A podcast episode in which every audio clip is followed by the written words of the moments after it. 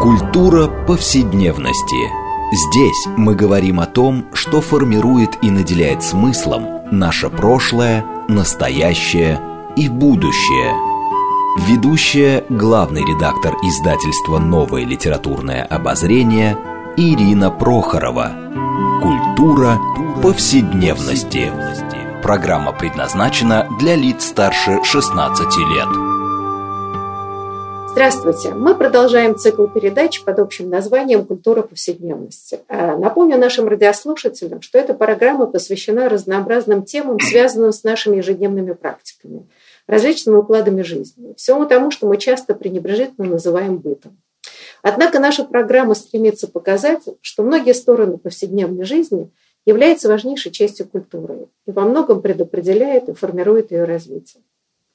Ну вот а, в прошлой передаче, в нашем же цикле, мы э, э, начали разговор, а, собственно, о такой важной теме, как деньги, которую в нашей культуре, в российской культуре принято как бы обходить или слегка презирать, а на самом деле, как мы прекрасно понимаем, что деньги эм, ну, как бы пронизывают всю нашу жизнь, как бытовую, политическую, социальную, какую угодно, и культурную в том числе.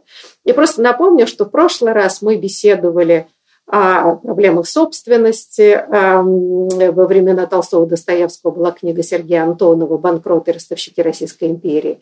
И, собственно, мы вот обсуждали такие вещи, а, как долг, честь и так далее. А сегодня мы обратимся к теме денег вообще, может быть, более возвышенном плане, мы поговорим о знаменитом золоте Колчака, а, о таком загадочном явлении, и э, попытаемся объяснить, что это такое, а, как искали золото Колчака и вообще, что с этим золотом случилось. И будем мы беседовать сегодня с нашими гостями. Я хочу вас представить. Это Олег Будницкий, историк, профессор высшей школы экономики. Он автор книги, которая так называется «Золото Колчака», от которой мы будем отталкиваться в нашем разговоре.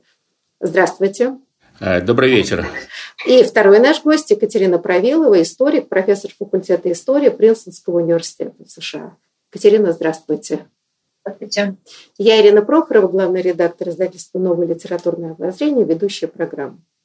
Ну, в общем, на самом деле, вот, да, золото Колчака – это такой главный, одна из главных загадок а, русской истории, но, может быть, наряду там, с янтарной комнатой. Да, и, и до сих пор мы знаем, что какие-то э, э, люди бесконечно что-то копают в Сибири, хотят спуститься в Байкальское озеро в надежде найти там это золото. Да? То есть этот миф постоянно продолжает работать. А вот я хотела все-таки, во-первых, чтобы, может быть, для радиослушателей, которые не совсем представляют такое, собственно, о чем идет речь. А, вот, Олег, начнем с вами. Вообще, что такое золото Колчака? Почему это называется именно именем а, белогвардейского генерала? Э, ну, вообще-то это большая часть, э, больше половины золотого запаса Российской империи. И в силу того, что была Первая мировая война, шла Первая мировая война, и Петроград, э, над ним нависла реальная угроза немецкой оккупации, то золотой запас стали перемещать во внутренние губернии – в особенности активно при временном правительстве. И в итоге э, большая часть этого золота оказалась в подвалах, в хранилищах э, Казанского банка. Это был современный банк с хорошо, хорошо, оборудованными хранилищами, и это был глубокий тыл. А в 18 году это оказался эпицентр гражданской войны. Именно здесь возникло правительство там, Камуча, комитет членов учредительного собрания, так называемая демократическая контрреволюция, то есть те социалисты, которые выступали против большевиков. Здесь действовал Чехословацкий корпус, поднявший восстание против советской власти, и возник Восточный фронт Красной Армии. И Казань оказалась в эпицентре вот этой самой гражданской войны. Ну, короче говоря, чтобы так сказать, не растекаться мыслью по древу, не пересказывать книжку целиком, да, а, Казань была взята отрядами народной а, армии Камуча, командовал ими знаменитый впоследствии а, подполковник Владимир Капель, потом генерал, да, и Чехословакии в этом принимали участие. Казань была взята, и львиная доля вот этого золотого запаса попала в руки противников большевиков, еще не белых, да, обычно всех называют белыми, Э, социалисты, демократическая контрреволюция – это вовсе, на самом деле, не контрреволюция тоже, а другой вариант революции – это совсем еще не белый. Э, так, чтобы э, конкретизировать, сумма исходная была 651 миллион золотых рублей в слитках и в монетах. А вот интересно, если бы это перевести на нынешние деньги, ну, стоимость. Ну, вопрос да? непростой. Значит, давайте я вам скажу, сколько тогда стоил золотой рубль для начала, да? да. 10 э, золотых рублей – это один золотой фунт. Тогда золотой стандарт, основная мировая валюта – это фунт стерлингов. Или 2 золотых рубля – это один американский доллар. Вот такое было соотношение, 2 к 1. Ну, можно только мечтать, да? Э, вот. Э, и там в, в одном этом золотом рубле было 0,774 даже в переводе граммов чистого золота. Это были реальные вполне себе золотые монеты, не только российские, но и 13 еще держав. А, так, и э, в переводе на современные деньги, ну, в понятных э, в понятной валюте, в долларах США, да, это несколько десятков миллиардов долларов сейчас, по меньшей мере. Знаете, а я вот хотела чуть прервать, Екатерине обратиться. А, но вот то, что пишет эм, эм, Олег Будницкий в книге, что а, к моменту, собственно, Первой мировой войны Россия была третья страна по величине золотого запаса. Mm-hmm. И, значит, вот э, да, э, Тут вот, когда я все время это вот сталкиваюсь да, с этим фактом, а, вопрос. Мы из учебников истории, может быть, еще даже советских, потому что в народном сознании много ошибочных а, представлений остается, что вообще страна была вообще бедной, да, только-только развивалась. А, и откуда, откуда мог быть такой колоссальный золотой запас, третий по величине? Да? Вот, вот это как? Как это одно с другим сочетается? Хотя, может быть, вполне может существовать или как? Могли бы объяснить? Да, прекрасный вопрос. И э, на самом деле книжка дает ответ на, на этот вопрос в какой-то степени, потому что когда мы видим, как вот эти правительства, у которых нет страны, нет ничего, нет правительства, нет промышленности, тратят золото, это показывает э, как бы такую неравенство представлений о том, что, чем измеряется богатство. Вы правы в том, что Россия была бедная страна. Тем не менее, правительство думало, что богатство страны измеряется именно в, в размере золотого запаса.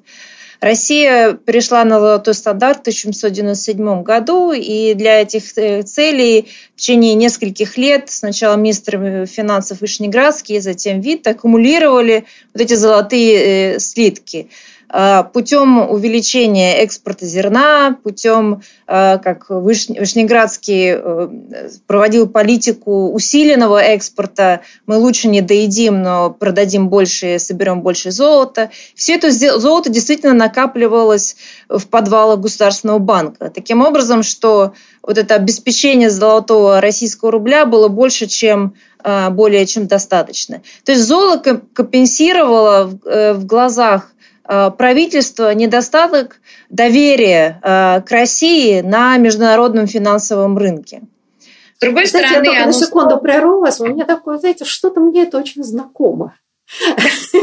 Нет, правда, потому что э, все время читаешь в каких-нибудь финансовых газетах современности, ну, до, до трагедии, о том, какой у нас колоссальный там стаб-фонд, еще там что-то, что, в общем, да, бюджет профицитный, все.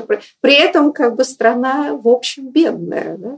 Вот а, как-то а, удивительные скрепы, они действительно сохраняются. Извините, что прервала. Нет, действительно, это стало такой национальной идеей, потому что а, об этом писали бесконечно. В Данные о величине золотого запаса распространяли а, в газетах, в иностранных журналисты были приглашаемы а, в Государственный банк просто посмотреть на эти шкафы с золотыми слитками и с мешками золотом.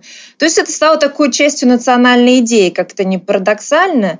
И многие иностранные журналисты и даже правительство смотрели на это ну, с такой как бы ухмылкой, как э, ну, полагаю, совершенно справедливо, что э, Россия неправильно тратит свои ресурсы, когда э, население бедно, но тем не менее вот этот государственный банк просто разрывается от золота э, в значительной степени тоже накопленного за счет займов. То есть Россия накопляла э, золото, при этом продолжая платить за свои э, иностранные кредиты. И вот это Э, я называю это обсессия, такой как бы золотая болезнь определенной степени российского правительства. Золотая лихорадка государственного масштаба. Да, она усилилась именно во время э, Первой мировой, накануне э, Первой мировой войны абсолютно. Ну, тогда весь мир был немножко охвачен вот этой золотой лихорадкой, но Россия была, естественно, более, более чем кто, кто-либо. Вы знаете, вот, Олег, в продолжение этого разговора, я когда я читала вашу книжку, а, а, что меня тоже как бы поразило, да, вот э, Николай II, несмотря на протесты очень многих сановников, вступает в Первую мировую войну. И здесь выясняется, да, когда вступили, как всегда это обычно бывает, да, что а, нет возможности самим обеспечить армию. Вот насколько я правильно понимаю, да? Поэтому часть золотого запаса а, отправляется в Англию в качестве чего? Да? Вот, ну, как бы, да, э, чтобы, так сказать, Англии поручается, то есть она становится мощным заказчиком, э, там, не знаю, модерования Э, оружия, всего угодно для российской армии. А вот как бы часть этого золотого запаса туда перетекает в качестве чего? Залога? Да, спасибо за вопрос. Ну, мы тогда некоторый шаг назад сделаем, да, от гражданской войны. А, ну, часть золота продали. Нет, я говорю пока про Первую мировую войну. Вы там описываете, да, что размещают в банках Англии для того, чтобы Англия становится поставщиком э, так сказать... Ну, смотрите, тут э, парадокс в чем заключался? То, что у Англии отнюдь не был самый там, крупный золотой запас в мире, но фунт стерлинга был самой крепкой мировой валютой, потому что это совершенно верно основывалось на доверии э, к британской промышленности, британской экономике и так далее. И э, Россия до Первой мировой войны главный кредитор была Франция, но в Первую мировую у французов самих были большие проблемы – и э, они, Россия стала кредитоваться в Англии. И золото отправляли в качестве залога под кредиты, но на самом деле э, займов было получено во много раз больше денег, чем они были обеспечены золотом. Это не была такая скрытая форма продажи. И Россия осталась должна огромные деньги там, и Англии и Франции после Первой мировой войны. Ну, для, чтобы быть конкретным, э, до, к началу Первой мировой войны государственный долг России внешний составлял 5 э, миллиардов золотых рублей. А к концу, значит, да, он составлял 13 миллиардов а, золотых рублей, на 8 миллиардов. Это какой-то фантастический. Это фантастические... Сумма, совершенно верно, да. Фантастические суммы. Ну и война Первая мировая, знаете, это была вообще совершенно фантастическая, чудовищная история. А, и э, один из парадоксов заключался в том, что Россия, Россия была очень заинтересована в крепком фунте стерлингов – она ведь кредитовалась в фунтах стерлингов. Так, американцы денег не давали, э, там были очень нехорошие отношения, и Россия заказывала э, вооружение и там всякие промышленные там заказы были на американском рынке через э, британцев. Напрямую не получалось. Так, и Россия была заинтересована в том, чтобы фунт был крепкий. Чтобы фунт был крепкий, нужно было поддерживать золотой запас английского банка на определенном уровне. И было подписано такое соглашение финансовое между Англией, Францией и Великобританией, что э, Франция и Россия, а у них были очень крупные золотые запасы, наряду с, э, со Штатами, да, они будут отправлять в английский банк определенную там, вес золота, да, э, определенные суммы золота, чтобы поддерживать этот баланс, золотой баланс английского банка. Ну, вот такая не очень хитрая на самом деле, как мне кажется, финансовая история. И в итоге Россия э, отправляла это самое золото за границу. И были у нас теории, кстати, вот 90-е годы особенно был там один, ну, ныне покойно, не буду называть его фамилию, историк, который заявлял, что у нас столько золота за границей, нужно его вернуть, и мы расплатимся с долгами, и у нас там сначала он называл цифру 100 миллиардов долларов, потом 400 миллиардов долларов, ну, не жалко. Вот. На самом деле, если бы мы вернулись к той ситуации 17-18 э, годов, и, допустим, э, окей, мы признаем наши долги, а вы верните наше золото, то России пришлось бы, по моим подсчетам, заплатить э, что-то там в 13 с лишним раз больше, чем это золото на самом деле стоило. Вот. Так что на самом деле э, по итогам получилось, что не Россию ограбили, оставив у себя часть золотого запаса, а Россия, ну, говоря принятым ныне языком, кинула своих, так сказать, кредиторов. Принятым научным языком, да, кинула. Да, как, как известно, отказались большевики платить по долгам царского временного правительства. Вот, кстати говоря, когда в школе да, нас учили, вот почему-то какие-то вещи запоминаются – что советская Россия сказала, что она не правоприемница, она платить не будет по долгам царского правительства. Никогда не разъяснялось, что это за долги, и более того, какова сумма этого долга.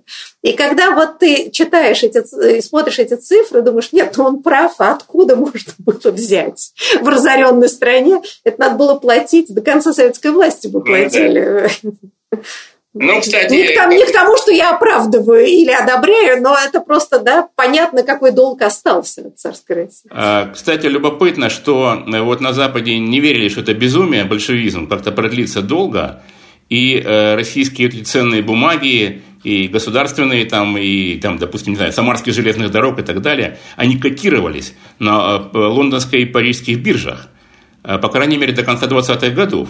Они стоили совсем немного, но ими торговали в надежде на то, что большевизм рухнет, все нормализуется, и за эти бумаги можно будет какие-то деньги получить. И я могу сразу подойти к самому концу этой истории, между прочим. Эм, урегулировали вопрос о этих долгах в 90-е годы. Сначала э, Горбачев с Маргарет Тэтчер э, подписали, в общем, такой нулевой вариант по долгам того времени. Э, Причем там была удивительная история – Одним из кредиторов э, российского правительства был э, банк братьев Беринг, знаменитый. Э, частный банк, который отказался, ну, когда так сказать, пришли к власти большевики, британцы наложили секвестр на российские деньги, их причем конфисковали, которые были там, значит, в британских банках. А братья Беринги отказались отдать правительству денег. Сказали, это наш частный клиент, российское правительство, мы вам денег не дадим. И вот что такое власть закона. И ничего не, смогло правительство сделать. Ну, там была небольшая сумма, там что-то такое 5 миллионов, относительно небольшая, 5 э, миллионов фунтов стерлингов, и они лежали все это время в банке. Нарастали проценты, и к 90-му году там было 46 миллионов. Так вот, решили, что долги списываются, а если есть какие-то частные э, претенденты на российские там, деньги э, и держатели российских бумаг и так далее – то вот эти 46 миллионов фунтов стерлингов пойдут на удовлетворение эм, этих исков. И что вы думаете? Нашлись люди, у которых были такие российские ценные бумаги. Это 90-е, начало 90-х годов. Ну, хранят же люди, да. Да, самое удивительное там было то, что кто-то получил компенсацию за э, билеты в Петроградскую оперу, неиспользованные по случаю революции. Там было что-то 3 с чем-то фунта стерлингов, это была просто вот красота. Хранили как семейную, фамильную реликвию, и вот Э, получили эти самые фунты на пару кружек пива. Э, вот. Так что всякое такое бывает в истории. Всякое, всякое. Ну, керенки тоже хранили, но не, не, не дожили до компенсации. Да. А, знаете, эм, Екатерина, я хотела, вот, как бы завершая эту тему, так сказать, до колчаковского золота, а, э, все-таки меня вот эта как бы вся история как-то глубоко поражает. А, я не знаю, знаете вы это или нет, а, вот, вот любопытно. А, Россия вступает в Первую мировую войну, имея и так огромные значит, займы у западных держав. Когда вступали в войну, вообще понимали э, платежеспособность страны, я не знаю, ну, что касается, видимо, армии, ее вооружения и все прочее, видимо, плохо понимали а, состояние, и мы как-то знаем, как происходят такие истории. А, а вот на что рассчитывали с точки зрения экономической? Даже мы понимаем, что война страшно разорительное дело. Вообще с этим как-то считались? Или, или, или угар патриотический был таков, что прагматика здесь никак не, не присутствует? А, прекрасный вопрос. Э, да, действительно, во-первых, известно, что думали, что война закончится через несколько месяцев. Ну, То есть, ну, классика, да, классика, да. Ник, никто не ожидал, что будут воевать так долго. И хотя, естественно, э, подготовка, вот эта идея войны, подготовка к войне такая мысленная, началась еще с конца XIX века. Да? Там писали о будущей войне, как она экономически будет развиваться, кто имеет больше шансы выиграть и так далее, и так далее. Но когда она началась, оказалось, что к такому длительному и такому дорогостоящему конфликту, э, в общем, никто не был готов, не только Россия, а другие страны также. И э, самое, э, пожалуй, тяжелое, что выяснилось в первые дни, в первые, ну не дни, а месяцы войны, что не было финансового плана. То есть э, никто не мог спланировать вперед, что делать. И уже в 2015 году экономисты, ученые, депутаты в Думе, они говорили, мы готовы на жертвы, да, на финансовые жертвы, на повышение налогов, на э, участие в займах, на, на что-то еще, на, даже на отправку этого золота союзникам. Но просто нам нужен какой-то план. Но правительство э, и Министерство финансов, которое возглавлял Петр Барк, который появляется потом на страницах книги уже в качестве, в другом качестве министра других правительств, он, он говорил, что вы от меня хотите. Если бы я знал, когда кончится война, тогда я, я бы мог вам объяснить, как, э, что мы собираемся делать. Но э, это не в моих силах. Поэтому э, с финансовой точки зрения война оказалась совершенно неподготовленной. И в этих условиях действительно, и экономической точки зрения также, э, России не оставалось ничего больше делать, чем вот тратить вот этот золотой запас и э, история вот этого золота, которое грузили на поезда, которые, э, ну не только на поезда, сначала его пытались отправить по, по морю, и там едва ли не потопили этот э, корабль с золотом. Затем решили э, посылать не на запад, а на восток. Я просто подумала, вот бы потом ныряли бы, по еще полвека. Да? Абсолютно, да. И затем вот это золото, которое присылалось союзникам, оно же шло через Восток, оно шло через Владивосток, через Японию, так вокруг всего мира, и затем э, в Канаду, там в Оттаве было, было хранилище Банка Англии и, или в США. И э, если вы представите просто вот эти путешествия золота, которые началась до войны, когда Россия покупала золото в Америке, а затем вокруг всего мира посылала эти золотые слитки обратно э, США и, и в Канаду, это совершенно э, умопомрачительная история. Затем, если мы продолжим после революции вот это дальнейшее путешествие этих слитков Э, это, конечно, э, э, совершенно удивительно. Но вы правы. Это ну, триллер. Правы. Вы знаете, но когда вот это слышишь, обычно ну, что-то читаешь в какой-то приключенческой литературе. А вдруг выясняется, что это реальность. А у нас все равно все, что связано с финансами, есть какое-то представление, есть какой-то расчет, есть планирование, есть, значит, оптимизация процессов. А вот то, что вы рассказываете вместе с коллегой, это какое-то правда безумие. Вот. А это есть, это, это есть реальность. Вот это меня как-то больше всего потрясает. Да, ну если я могу да. добавить здесь очень быстро. Действительно, современники, они, у них было такое ощущение, что Россия, вообще весь мир, они погрузились в эру средневековья, когда вместо вот, ну, представьте, вот сейчас у нас там криптовалюта, переводы банковские, все это, так сказать, такое не, нематериальное. И тогда тоже уже существовали переводы через телеграф и так далее. И вдруг весь мир начинает опять пользоваться вот этими э, золотыми, э, все, все а, приходит на уровень вот этих щит, э, обсчитывания золотого богатства, как будто... Там 16 век, да, я не знаю, идут корабли, на них нападают английские русские пираты собирают золото. Золотые галеоны, да. Абсолютно, да. Вот это вот удивительно. Ой, вы знаете, но мы не дошли даже до золота Колчака, а вот уже, значит, нам надо уйти на перерыв. А, но после него мы как раз поговорим про вот, непосредственно да, историю золотого запаса во время гражданской войны. Так что просим наши радиослушатели не переключаться, мы вернемся после перерыва к этой увлекательной теме.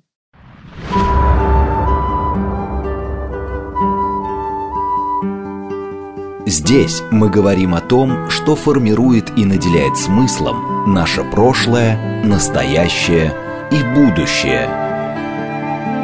Культура повседневности. Мы продолжаем нашу программу э, под общим названием «Культура повседневности». Напомню нашим радиослушателям, что мы сегодня беседуем о загадочной истории золота Колчака, а, вообще, так сказать, об истории денег а, в 20 веке а, в связи с гражданской войной и э, золотым запасом России, что с ним произошло и какие мифы здесь существуют и какова реальность. И беседуем мы сегодня с нашими гостями. Еще раз вам представлю их. Это Олег Будницкий, историк, профессор Высшей школы экономики. И он автор книги «Золото Колчака», вот, отталкиваясь от которой мы и ведем беседу. Наш второй гость Екатерина Провелова, историк, профессор факультета истории Принстонского университета в США. И я Ирина Прохорова, главный редактор издательства «Новое литературное обозрение», ведущая программы.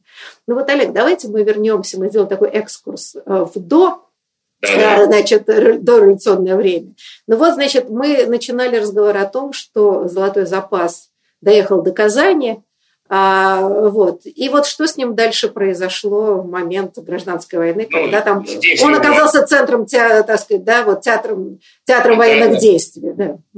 Здесь его захватили э, вот капелевцы вместе с белочехами так называемыми, да, а, большевики успели кое-что вывести, э, примерно на 6 миллионов золотых рублей, э, вывезли золотую монету. Э, и вот потом начались путешествия. Не могу не сказать, это, конечно, совершенно поразительная история. Золото погрузили на пароход фельдмаршал Суворов и повезли там дальше в Самару, там долгий был путь до Омска. Так вот, на пристань его доставляли на трамваях – я думаю, что это единственный случай в истории, когда золото, золотой запас транспортировался на трамваях. Ну а на чем было вести? Другой же транспорт ненадежный. Проложили трамвайные пути, причем начали еще большевики делать на самом деле. Трамвайные пути к пристани и на таких грузовых трамваях э, везли на э, пристань. Ну, э, в общем, не буду вдаваться в детали всех этих путешествий. Золото, оно, в конце концов, оказалось в Омске. В подвалах Омского отделения Госбанка. И уже у белых. Уже еще тоже, еще это не белые, это еще как бы демократическое такое сибирское правительство, но не очень демократическое, такое консервативное, коалиционное. Омская директория. И тут происходит переворот. Наконец происходит переворот. 18 ноября 2018 года э, военный министр э, Омского правительства, адмирал Колчак, э, вот он провозглашается верховным правителем России. Вот с этого момента к золоту и прилипло название золота Колчака. Так, ну, надо понимать, что это большая часть золотого запаса Российской империи. Вот, слушайте, вот сразу, да, а, вот если люди вот это услышат, да, первый вопрос, который, э, собственно, задают, имея такие деньги, как могла Белая гвардия проиграть войну? То есть, грубо говоря, на этот запас можно было закупить какое-то немыслимое количество вооружения, да, припасов, каких-нибудь наемников набрать и так далее. Вот, эм, ну, то есть и вам, и Екатерине, да, вот, может быть, вопрос, который разделим, да, ну, Екатерина, может быть, вам, а потом мы вернемся к Олегу, чтобы все успели сказать. Э, тут вот, как вы говорите, ну как же так можно проиграть с такими деньгами? Но здесь есть, э, в чья очередь, я не хочу перебивать. Давайте вы скажите, потом мы даем. Э, тут есть два момента. Первое. Поначалу Колчак не хотел трогать золотой запас. Он считал, что это принадлежит всему, так сказать, народу, принадлежит государству российскому. И он вполне себе понимал, что есть гигантские долги и проблема восстановления России после всего этого, да. И считал, что он не имеет права, будучи хозяином де-факто, ну, мало ли там, провозгласили его верховным правителем России, он был э, относительным правителем Сибири. И то не контролировал там атаманские края, где там Семенов или Калмыков верховодили. Э, так, э, и он просто не разрешал ничего делать с золотом. Но когда стало совсем туго, э, тогда решили, что надо все-таки этот золотой запас использовать. Есть такой миф, что зарубежные государства, противники большевиков, активнейшим образом помогали э, белым. Это и так, и не так. Действительно, снабжение поставляли. Извините, а Антанта, с которой так упорно большевики воевали и ненавидели ее, и поэтому не да, заключили союз в сороковом году. Ни копейки Антанта не дала противникам большевиков. То есть они давали вооружение, оно уже было никому не нужно, война Первая мировая закончилась, и все эти винтовки, и снаряды и прочие по цене металлолома, в общем, котировались. Э, так, а ну, кое-что еще там поставляли, обмундирование и прочее, но э, денег, денег не давали. И если белые э, хотели получить не то, что им давали, а то, что они хотели получить, нужно было платить. И здесь возникает вопрос. Э, первое. А как это золото вообще продать? Это же гигантские суммы. И представьте себе картину. Какой-то частный банк, например, да, покупает золото у непризнанного никем правительства – Потом в России к власти приходит законная власть да, какая-то и говорит, так, ребята, а что это за сделку вы совершили? Непонятно с кем. Давайте наше золото обратно. И любой суд в любой точке мира примет сторону этого законного правительства. Поэтому без санкций правительств соответствующих стран да, никакой частный банк купить, и не говоря уже о том, чтобы как-то кредитовать под это золото, правительство Колчака не решался. И поначалу вот эта первая продажа, которую осуществил Иван Михайлов, министр э, финансов Колчака, 25 лет была, кстати, парню, ну, революция время молодых не только у большевиков, но и противников, вот, и э, он, в конце концов, умудрился, ну, он и там его представители, в общем, продали одному там, значит, французскому банку часть золота с большим дисконтом, и это было оценено как победа, что они продали золото со скидкой. А спрос на золото был большой в то время на мировом рынке. Екатерина, а вы что-нибудь хотели добавить? А, ну, я хотела добавить, что на самом деле не только э, белое или, скажем, до этого демократические правительства, но большевики, они тоже у них была какая-то часть этого золотого запаса, они действовали примерно так же. Опять-таки, возвращаясь к вашему первому вопросу, э, как измерить богатство, обе стороны, и белое, и большевистское правительство, были в состоянии экономического кризиса. Грубо говоря, нет промышленности, нет хлеба, нет ничего. И золото – это единственное, что остается – это как бы такой остров Робинзона, где э, вот эти все традиционные ценности, вдруг э, все, вот эта вся шкала ценностей, она переворачивается э, кверх ногами. И, э, и большевики, и белые правительства вынуждены были тратить это золото для того, чтобы платить, платить за самые, э, самые простейшие вещи, да, для того, чтобы там прокормить и оплатить э, счета. Ведь э, известно, что фактически в 1922 году, 22 году у большевиков тоже золота практически не осталось. Вот есть э, там засекреченные данные, но которые отразились, э, в, по-моему, этот доклад был Сокольникова в Рогоспе, есть, где он пишет Ленину о том, как большевики тратили свой золотой запас, и они буквально с 18 по 20 год истратили 400 миллионов рублей. И затем еще и в 22 году что-то там они продавали, зарабатывали, забирали у церкви. Но а, остались в 22 году, 22 году какие-то копейки от вот этого того, что а, было раньше. То есть это ситуация, когда кроме вот этого накопленного годами а, золотого запаса фактически ничего нет.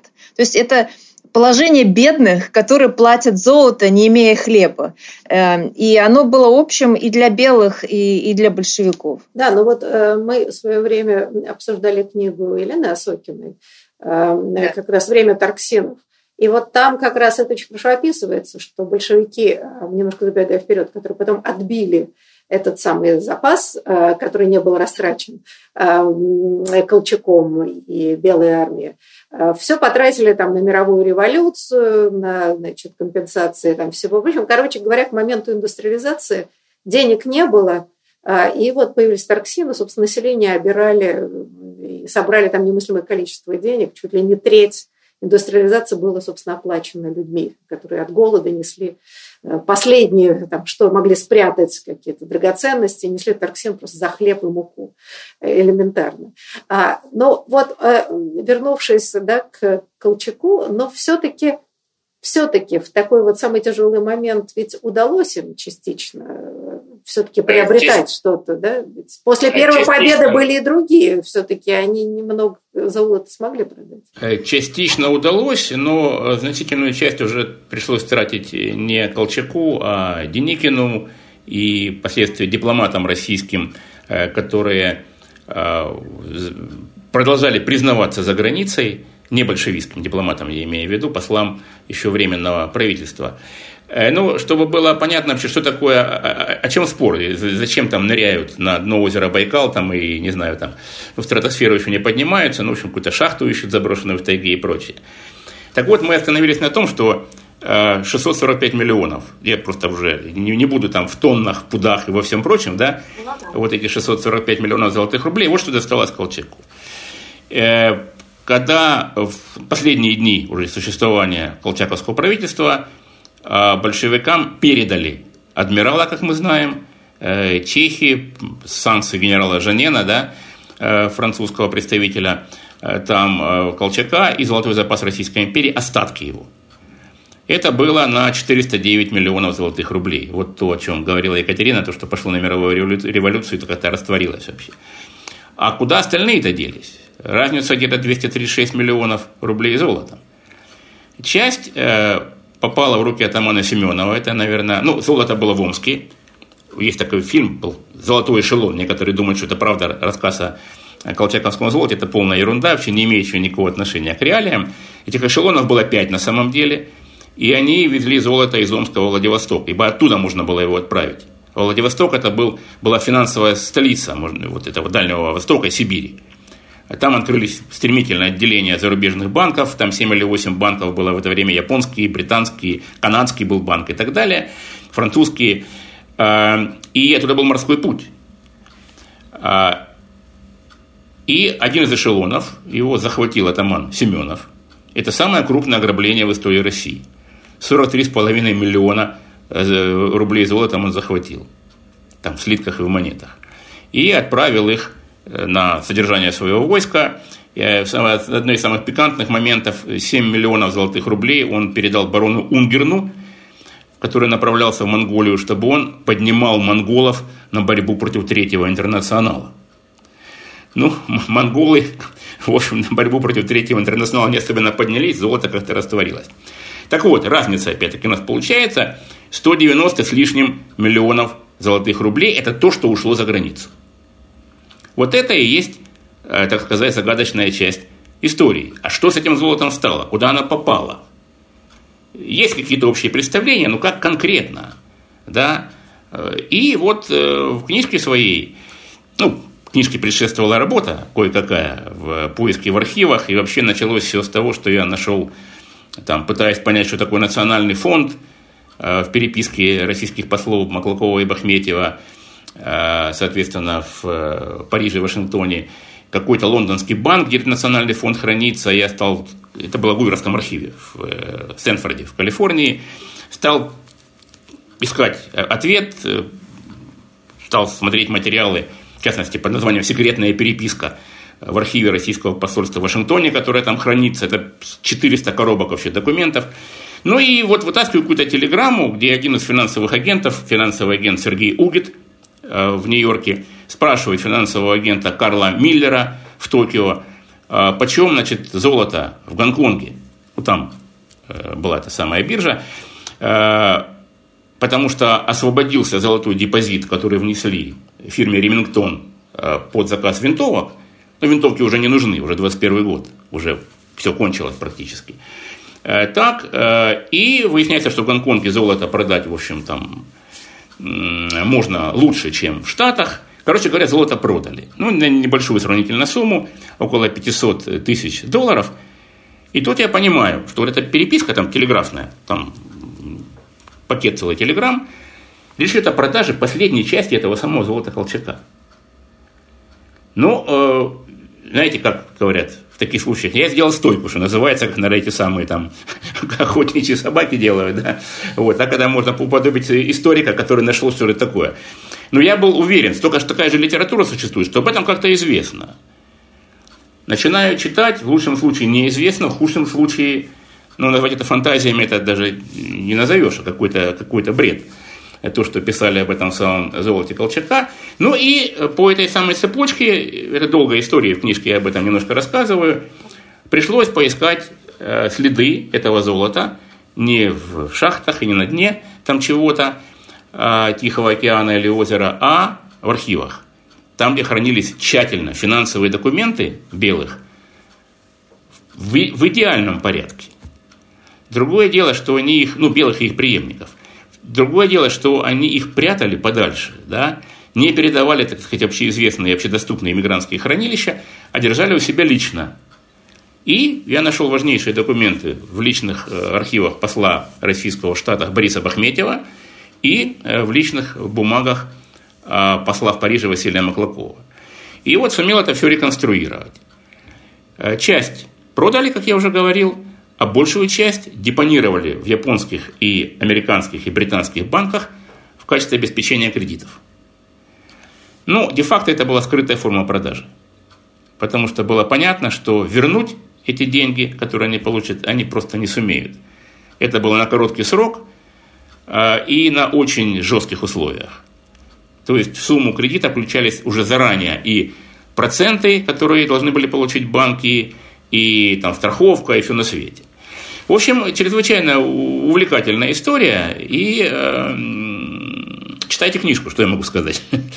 Да, вы знаете, ну вот вопрос Екатерине, хотя это могут быть и Знаете, что потрясает во всей этой истории? Да? Значит, война, черт знает что, какие-то банды. И, значит, люди перевозят это золото, и там вы описываете, что там проходился мешок, собирают обратно, зашивают.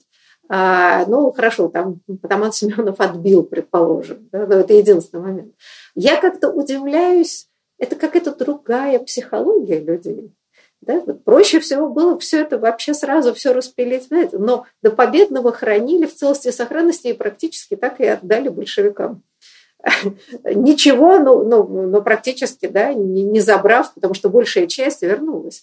А вот мне просто интересно какой-то психологический портрет этих людей.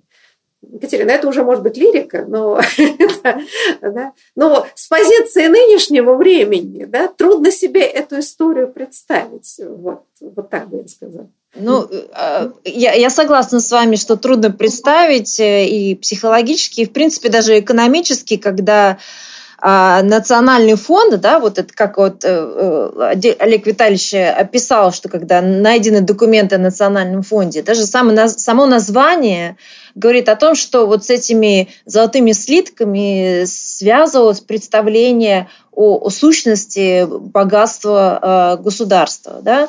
То есть сейчас мы совершенно иначе относимся к этому, э, но это был э, вот этот золотой запас, он связывался и с патриотическими чувствами, да, или вот как Колчак, который не считал себя вправе его э, тратить с неким таким залогом восстановления России – и, и во, время граждан, во время Первой мировой войны, и, и затем вот это советское государство тоже это культивировало такое отношение к этому золотому запасу, как едва ли не условию какого-то суверенитета. Да?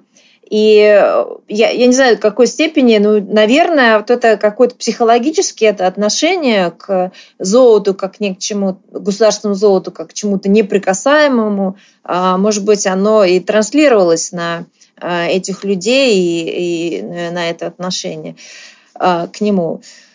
То есть, ну, это такая... то есть, если я понимаю, вера была в том, что, значит, как бы все закончится благополучно, э, порядок вещей восстановится, и это вот да, государство, благо государству. То есть в некотором смысле это такое было государственное мышление в тот момент у Колчака, там, да, его последователей. Э, что не произошло. Но в данном случае большевики как-то быстро растранжирили. Не подумав о том, что им надо поднимать разоренную страну. Они, они растранжировали, но с другой стороны тоже вот как Елена Сокина описывает, они затем вот, э, вот эта идея обсессии с золотом, она появилась э, вновь, да, и она в сущности была Э, повторением вот этого прежнего э, представления о золоте как условии для индустриализации или мировой э, революции и так далее, и так далее. То есть это такое мифология, которая сопровождает всю эту историю золотого запаса с имперских времен через революцию и, и так далее. Ну, в общем, даже и до сегодняшнего дня если судить по, по ситуации с золотыми запасами.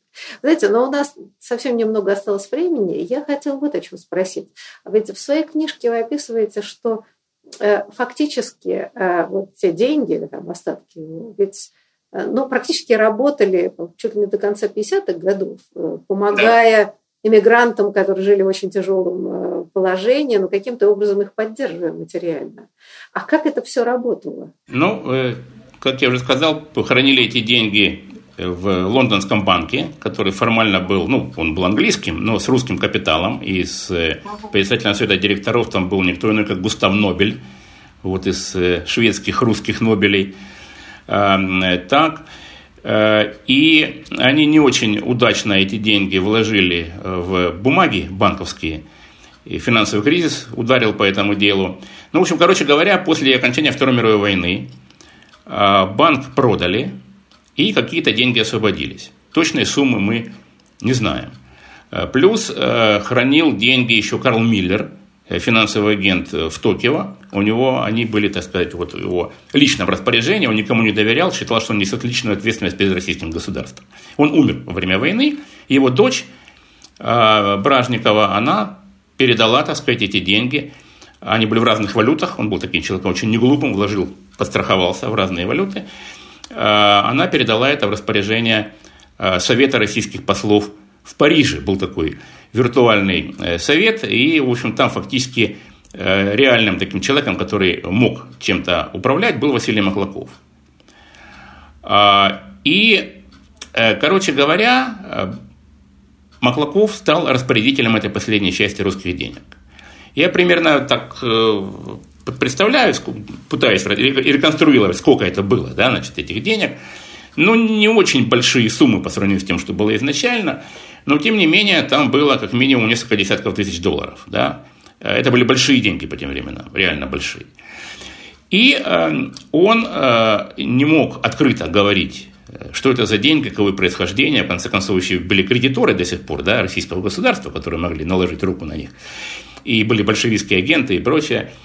И он э, эти деньги передавал благотворительным организациям. Земгору, Земско-городскому союзу парижскому, и Красному Кресту, Российское общество Красного Креста, которое ведало вот домами престарелых, больницами и так далее. Но и некоторым другим таким институциям. Иногда лично каким-то людям, которым он считал э, нужно э, помочь. Ну, скажем, Екатерина Кускова, известная публицистка, уже была очень немолода. А, так, или, там, не знаю, обществу медсестер Великой войны, к примеру, было такое, на ремонт общежития, они там какое-то общежитие себе сделали в Париже. А, вот. Э, и он э, это как бы передавал не от себя, а он писал так, значит, э, жертвовали, жертвователи, которые желают остаться неизвестными, спрашивают, вот сколько вам нужно денег? Писал он Земгору, значит, и в Земгор и в Красный Крест. Но те понимали, наверное, кто эти неизвестные жертвователи, да? Ну, в общем, э, также сохраняли, так сказать, этот самый, э, как бы, видимость, э, писали, передайте жертвователям, которые желают остаться неизвестными и так далее. Он регулярно посылал эти самые чеки. Ну, он был уже очень немолод, и все там, кто имел отношение к этим деньгам, тоже были очень немолоды. И тогда они решили какое-то общество такое, такой траст создать. И э, зарегистрировали это вот общество э, помощи русским иммигрантам в штате Делавер в США. Там, видимо, было льготное налогообложение – и вот через это общество потом распределяли эти деньги.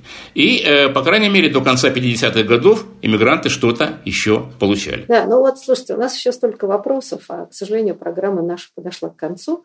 А, ну, что я хочу сказать, что, в общем, мы как-то, видимо, огорчили искателей кладов, что не найти им нигде, не на дне Байкала, не где-то не в лесах э, Сибири. Хотя, я думаю, люди, которые одержимы вот таким кладоискательством, я думаю, для них исследование все равно не помогает, они все равно будут искать. Но, может быть, что-то и найдут. Если нет, то что-нибудь другое.